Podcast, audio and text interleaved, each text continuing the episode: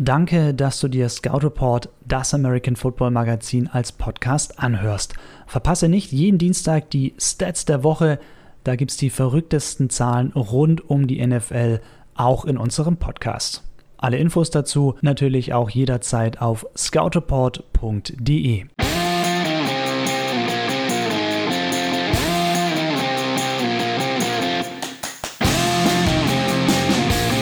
Scout Report, das American Football Magazin mit den Stats der Woche. Ich bin Chris Höp, los geht's. Wie gut ist Philip Rivers noch? War er überhaupt mal gut und gehört er zu den besten Quarterbacks ohne Super Bowl-Einzug? Solche Diskussionen gibt es ja immer wieder mal über den Chargers Quarterback. Fakt ist aber, Philip Rivers warf am Sonntag gegen die Jaguars für mehr als 300 Passing Yards und drei Touchdowns mindestens 300 Passing Yards und drei Touchdowns in einem Spiel. Nur fünf Quarterbacks haben das öfter geschafft als Rivers. Dan Marino, Aaron Rodgers, Peyton Manning, Tom Brady und Drew Brees, da ist Rivers also in exzellenter Gesellschaft. Bleiben wir bei Drew Brees. Der Saints Quarterback verlor mit seinem Team knapp gegen die 49ers. Da halfen auch die fünf Touchdown-Pässe von Brees nichts. Ein kleiner Trost, zumindest vielleicht, Brees hat nun 90 Spiele, in denen er mindestens drei Touchdowns geworfen hat. 90. Nur ein NFL-Quarterback hat mehr. Eine Idee, wer das sein könnte? Peyton Manning. Der schaffte 93 Spiele mit mindestens drei Passing-Touchdowns. Der Vorsprung schmilzt also, Brees kann Manning auf jeden Fall noch einholen.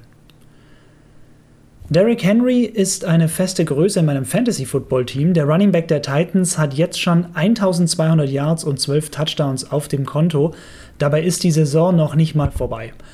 1200 Yards und 12 Touchdowns, das hat Henry auch schon mal in einer anderen Saison geschafft. Nur Todd Gurley, LeSean McCoy und Adrian Peterson gelang dieses Kunststück ebenfalls mehrfach. Kurzer Einwurf, unsere Autorin Chrissy hat sich eingegraben und Brüderpaare in der NFL recherchiert. Natürlich sind die Bosas dabei oder auch die Watts, aber in ihrer Liste finden sich sicher auch Brüderpaare der NFL, die du so nicht auf dem Schirm hattest. Der Artikel jetzt auf scoutreport.de. Zurück zu den Stats der Woche. Lamar Jackson von den Baltimore Ravens hat in dieser Saison jetzt mehr als 1000 Rushing Yards erzielt. Der einzige Quarterback, dem das auch gelang bisher, war. Na klar, Michael Vick. Die Antwort lag, glaube ich, auf der Hand, oder? Vick hatte 2006 die 1000er-Marke geknackt. Spannend auch bei den Ravens. Jackson ist in dieser Saison aus 70 RPO-Spielzügen selbst gelaufen, also Run-Pass-Options. Die anderen Quarterbacks der NFL haben maximal 28 Läufe jeweils bei Run-Pass-Options. Wie der Name schon sagt, hat ein QB bei der RPO die Möglichkeit zu laufen oder zu passen. Je nachdem, was die Defense macht, kann der Quarterback beim Read eben entscheiden. Und eine Statistik noch, eine letzte in diesem Podcast zu den Ravens. Mit dem Sieg gegen die Bills hat das Team auch den Division-Sieg wieder sicher in der zweiten Saison hintereinander. Starke Rams. LA ließ beim Sieg gegen die Seattle Seahawks keinen gegnerischen Touchdown zu. Das haben die Seahawks zuletzt in Woche 1 der 2017er Saison mit sich machen lassen. Das ist also über 800 Tage her. Emmanuel Sanders hat einen Rekord für sich. Er ist der einzige NFL-Spieler der Super Bowl-Ära, der in mehreren Spielen jeweils mindestens 100 Receiving Yards, einen Receiving Touchdown erzielt und dann noch einen Touchdown-Pass selber wirft. Das Kunststück gelang dem Wide Receiver der 49ers auch schon 2018. Damals war Sanders noch bei den Broncos und das war das Spiel gegen die Cardinals. Und noch ein Sanders-Rekord. Zusammen mit Walter Payton, LaDainian Tomlinson und Odell Beckham Jr. ist Sanders nun einer der Spieler, die als Nicht-Quarterback in mehreren Spielen ein Passing- und ein Receiving-Touchdown erzielt haben. Wahrscheinlich haben viele von euch das Spiel gesehen. Die 49ers schlagen die Saints und in der Partie fallen insgesamt 94 Punkte. So einen Shootout gab es noch nie zwischen zwei Teams, die jeweils mindestens 10 Siege schon in der Saison auf dem Konto hatten. Der bisherige Rekord, das waren 86 Punkte zwischen den Packers und den Lions. Das war bei einem Spiel 2011.